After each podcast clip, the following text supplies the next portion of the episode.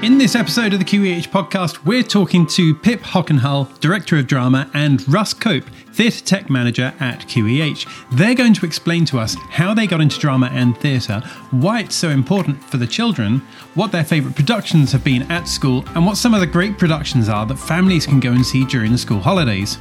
That's all coming up in this episode, so come with me now as we hear from Pip Hockenhull and Russ Cope.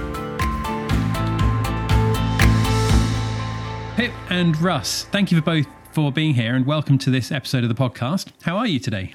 Yeah, great, thank you. And Pip, just tell us a little bit about how your day is looking today. What's going on in your world? Just um, had a year seven class doing a bit of Greek tragedy with them. So they've just all been murdering the corrupt politicians in power and uh, putting putting equally more corrupt ones back on back in power. So we've just been exploring the kind of the nature of power and um, looking at Greek chorus today. Awesome, awesome. Thank you for that. And Russ, tell me how your day is looking so far today. Uh, okay, we've uh, before Pip's lesson we teched, dressed, and recorded a year twelve exam for that we couldn't do before half term due to uh, COVID illness. Um, you know, such is life these days that we end up shuffling things around a bit. So we sandwiched in a practical exam where there would normally be a lesson, and then back to normal lessons for the rest of the day. So a fun mm. morning with lights and sound. Mm. So one of you with the year sevens, I think you said, and one of you with the year twelves, kind of very very different ages. Uh, I'm sure you don't have uh, uh, favorite sort of pupils at all, but what's your favorite year group to teach in school or to or to work with at least? Both of you. Uh, well, I work in drama with uh, year sevens and with music technology uh, year 12s and 13s. The 12s and 13s are kind of exciting from a technical point of view because you can push really hard, but by far the most fun are the year sevens in drama. Um, the curriculum that Pip has developed is very much about building their confidence and them enjoying drama whilst picking up lots of skills and learning a lot about theatre history and all sorts of other things. And in doing that, you can have an awful lot of fun. So I would say, without a shadow of a doubt, year seven are the most fun. Yeah, there's never a dull moment with the year seven class. Yeah, I would agree. And I think what I think probably a lot of secondary school teachers might agree with me says this, it's the variety. It's fantastic like you say to have a load of year sevens who will do anything you ask them to do and just have a brilliant time. Then you might have a year nine class where you're doing something completely different and then and then a year 13 class for example or a gcse There's, it's never boring. You've always got different ages different abilities and different dynamics within each group. Mm. no this is really good to hear. Pip, tell us a little bit about how you got into drama and theatre in the first place. Well, I loved I love drama from sort of O level. That's how old I am, O level. Um, and then they didn't do it at my school, so I had to leave because I had to do it at A level. So I found a college and did it there, and then it was, a, it was the obvious choice for university. But I wanted to do an academic qualification, so I did a degree, but it was very practical. So whilst I was writing essays and learning about plays and playwriting and movements in theatre, I was um, directing, stage managing, performing, everything, you name it. We kind of did everything. Everyone would just get together and say, I've done a play, I've written a play, come and be in my play. Oh, okay, I'll do that when I finish this play. And we just, everyone just wrote plays and devised plays, and it was really exciting. So then mm. when I left, well, there was lots of talk of us all setting up theatre companies or doing this, and, and then it was really difficult to get work. I did a bit of professional stage management for a while, and then I decided that I wanted to teach. It seemed like the obvious thing to do. So I did a bit of things like Camp America. I did Camp America, and I did uh, work at PGL.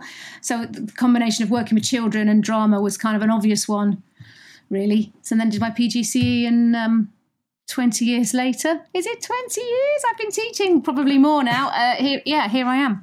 So that previous experience you were talking about, that was during what, the 90s and noughties, is that right?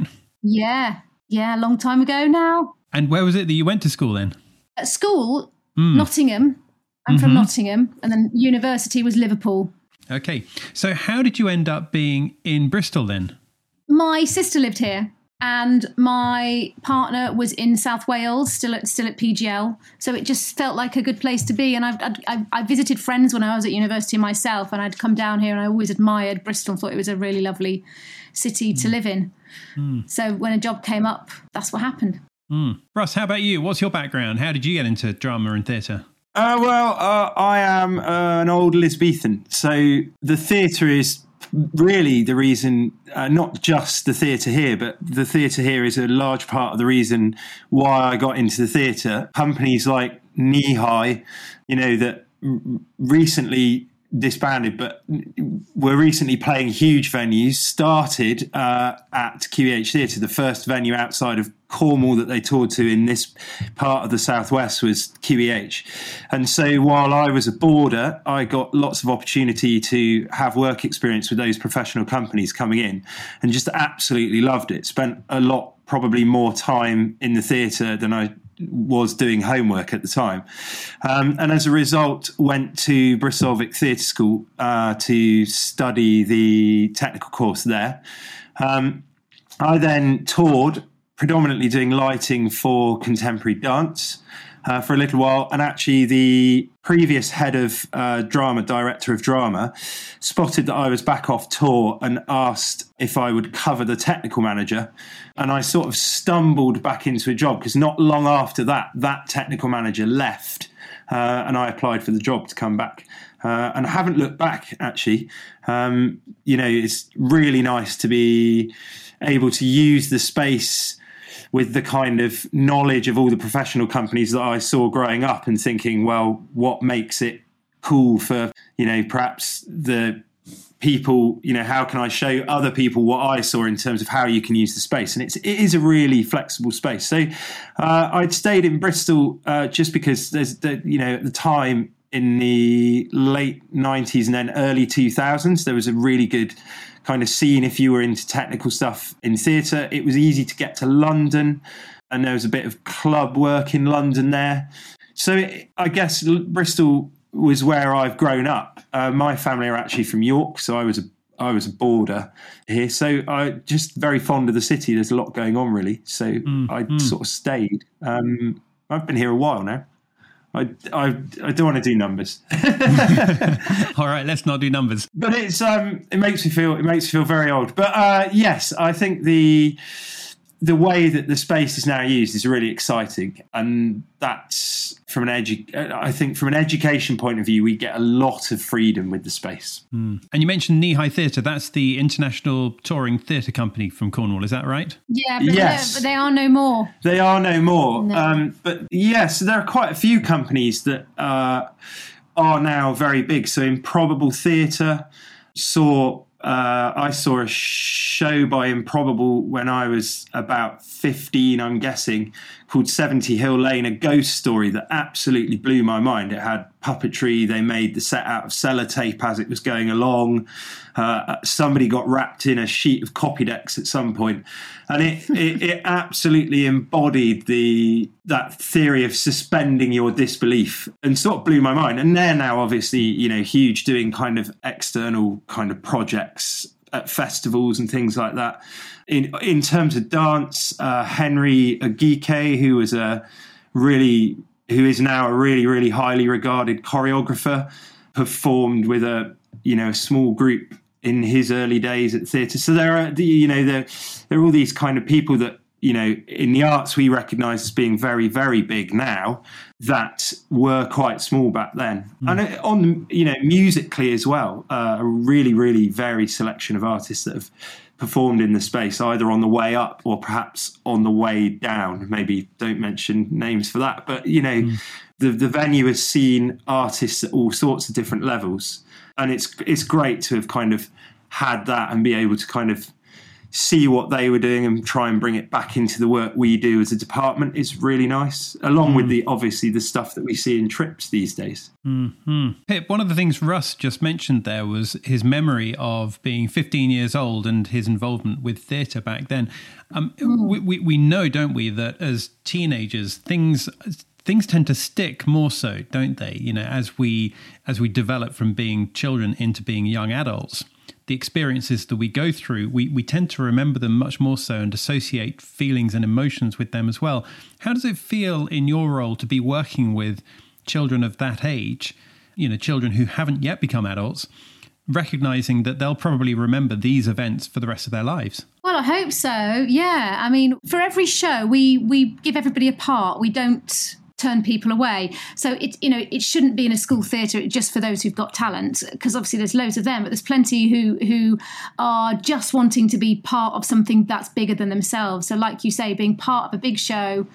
And um, whatever that might be, um, hopefully will touch them and stay with them and have happy memories um, and hopefully, I, you know, I really love if people kind of leave QEH with a love of theatre, regardless of whether they studied it as a subject, regardless of whether they were even any good at it, that they just want to go and see live theatre. And, you know, with COVID, we missed that so much. And I think that even we're in a, living in a digital age that where we can we can go on our phones and we can be entertained for hours with digital things that there's still a drive and a thirst for live storytelling Mm, and for, mm. of all the art forms, it's the most, for me, certainly, the most precious, the most exciting, the most important because it's about all of us and it's about sharing a communal space, breathing the same air as other people in a unique performance that will never be the same the next night. And you can't, you just can't beat that at all. Mm, for me, mm. that's just if I go too long without seeing theatre, whether I'm taking students on a trip or it's just personally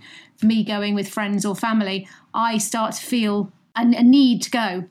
For me, it's just it's, it's as vital as as it can be. Mm. I guess. Mm. Now, I was about to ask you why you feel that drama is so important for young people. It feels like you might be sort of touching on that already. But why else do you think that drama is, is so important for young people today? Well, it's, there's so many things. It, it teaches them how to work in a group, how to negotiate, how to compromise, how to listen, and it teaches them that the, the the creative process is difficult and uneven, and they will get there in the end, and they will overcome problems. They'll be resilient.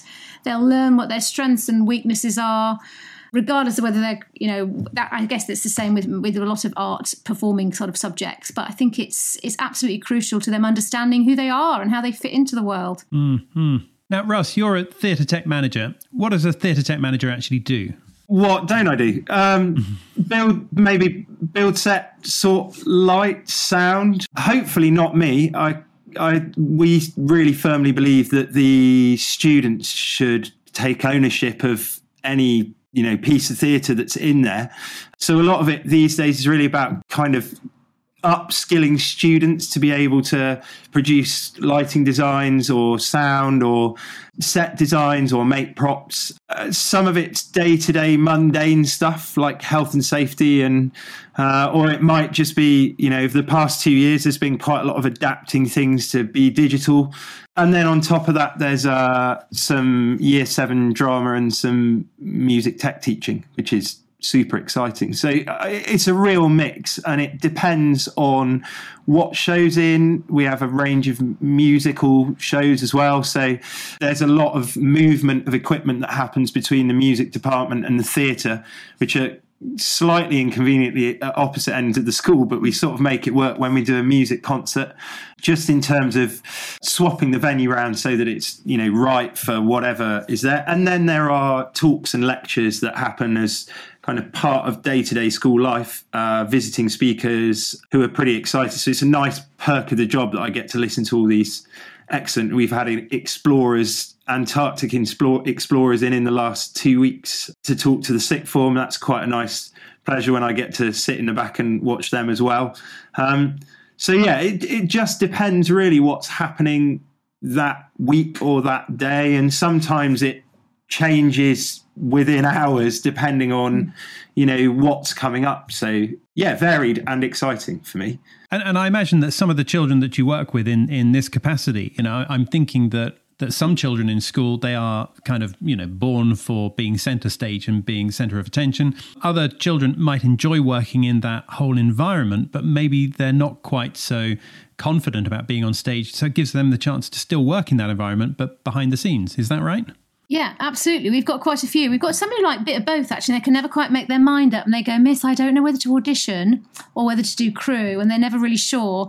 Um, but yeah, I think there's something for everybody. Um, we've got loads of kids who like helping um, with costume set, stage management. But like Russ said, there's a little team of them now who really are very talented, who really do know how to do the tech and projection and digital mapping and all of that kind yeah. of thing. And they bring their own ideas in. Sometimes they even want to write something or direct something as they get a bit older. But you do see them blossom, even the ones who are really shy and maybe are really quite awkward when they're younger. You do start to see a huge difference. You look at what they can do in year seven, and then when you get to sort of GCSE and A level, it is actually stunning to see just how much they they improve if they've done show after show after show and uh, they obviously do their drama lessons and they get to GCSE and then you can suddenly see oh wow we've got we've got something pretty special here. Sometimes you don't see it straight away. It, it, it takes time. Hmm And I think uh, I think technically, uh, people uh, there are students that frequently exceed anything that you would expect from a school. Um, you know, there are in the last couple of years we have we've got you know students that are now award-winning lighting designers, uh, an ex-student who's in charge of making sure things don't fall out of the rig at uh, the RSC but they get to a stage by sixth form where they could easily go out into the real world and start designing you know lighting or sound for theatrical performances. Some of that is because you know they're so good at perhaps music and they've just added some technical skill to that music to enable them to you know record their own stuff. And and some of it is just because they're really interested in that kind of backstage side of things. Um, and you know, rather than us kind of spoon feeding them old fashioned ideas, perhaps about how lighting is done historically, which kind of was part of my classical training, I guess, at theatre school, we try and uh, find ways for them to be a bit more uh, liberal with the way that they work with light and sound. And that, that frees them up to be more creative, and, and therefore they kind of push beyond kind of what you would expect if you were doing it formally as a kind of school subject. So uh, as an extracurricular thing, it's I guess Mm. it's it becomes much bigger than just you know drama as the subject. It's also kind of more more it draws more from other departments as well. I think, which yeah kind of pushes them. Maybe they they just kind of go beyond perhaps what you get from just an individual subject in in some ways. But yeah, so I mean, you know, Tell, tell me your favorite uh, or one of your favorite productions to date at QEH. Oh, I think uh, we did a production of uh, Jerusalem a few years ago, and early, really, really, really brilliant, uh, really excellent cast and team of uh, students helping backstage, and a huge level of commitment from everyone. But the conversation started with Pip saying, it requires a caravan. Can we do a caravan? uh, so uh, over the course of a few weeks, behind a curtain during uh, during lessons, uh, I happily built a caravan on stage.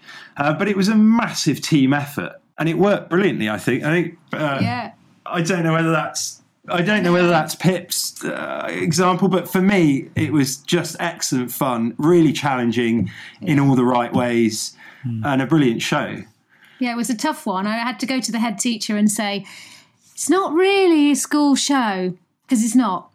uh, eh, can we, with a little bit of tweaking, is it going to be appropriate? Because it's it's about quite important things, and it's quite edgy, and it been a massive success in the West End and at the Royal Court.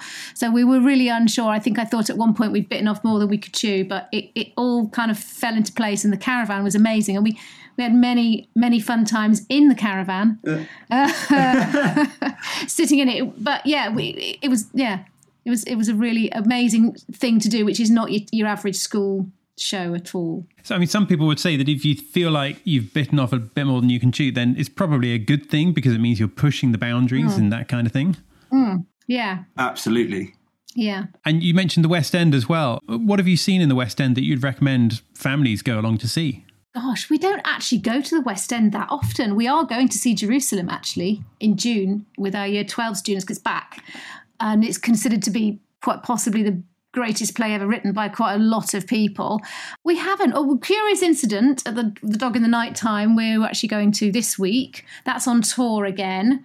That is an that's a national theatre show, but that's a big touring show. That is a brilliant, brilliant show adapted from the book, which most people will have heard of.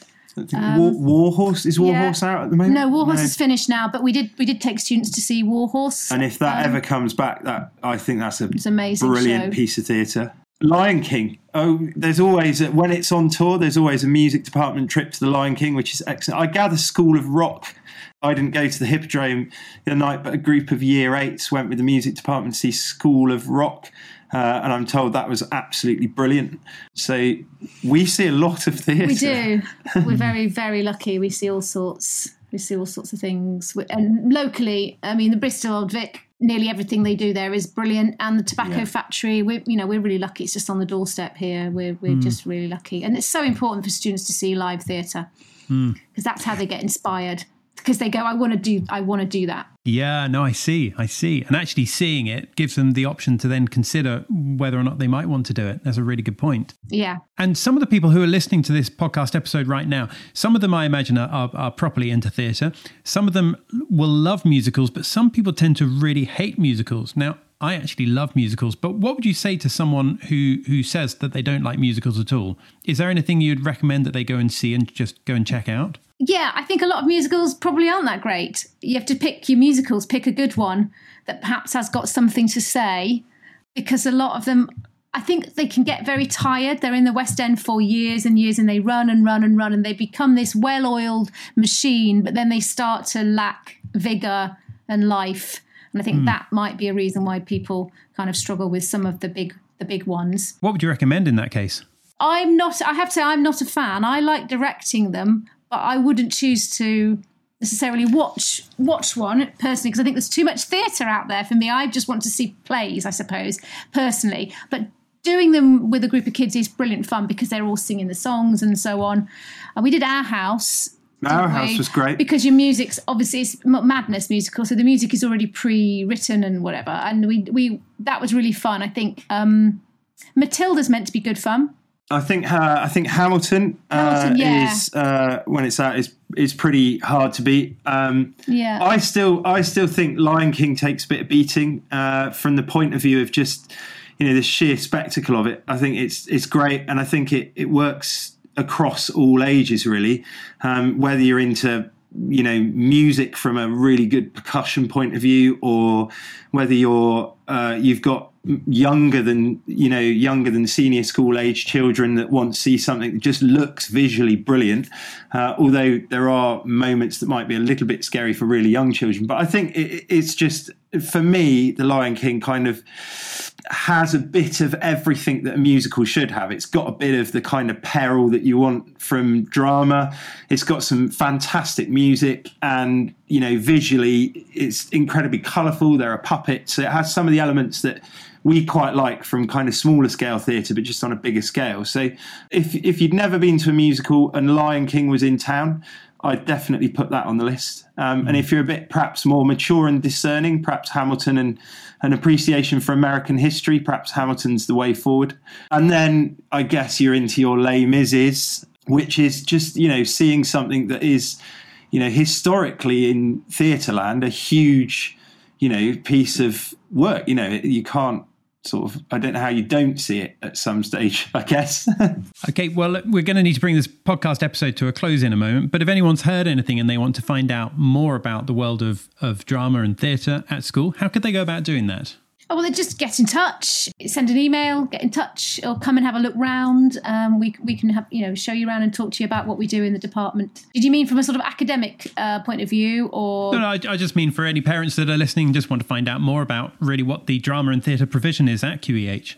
Yeah, I think a, I think a tour of the the department yeah. would probably be the way to do that yeah and come you know come and watch a show. The shows are open you know even if you're not you know even if you're not a parent at the school you can phone the school office and you can come and watch a show. That's a great way of doing it. Or if your son or daughter for that matter is at the school and they have an interest in some aspects of theatre but they perhaps don't do it as a subject tell them to just come down have a chat. You know, we're not, we will never turn anyone away from a mm. from a performance. We'll find a way of getting you involved pretty quickly. Oh, that's perfect.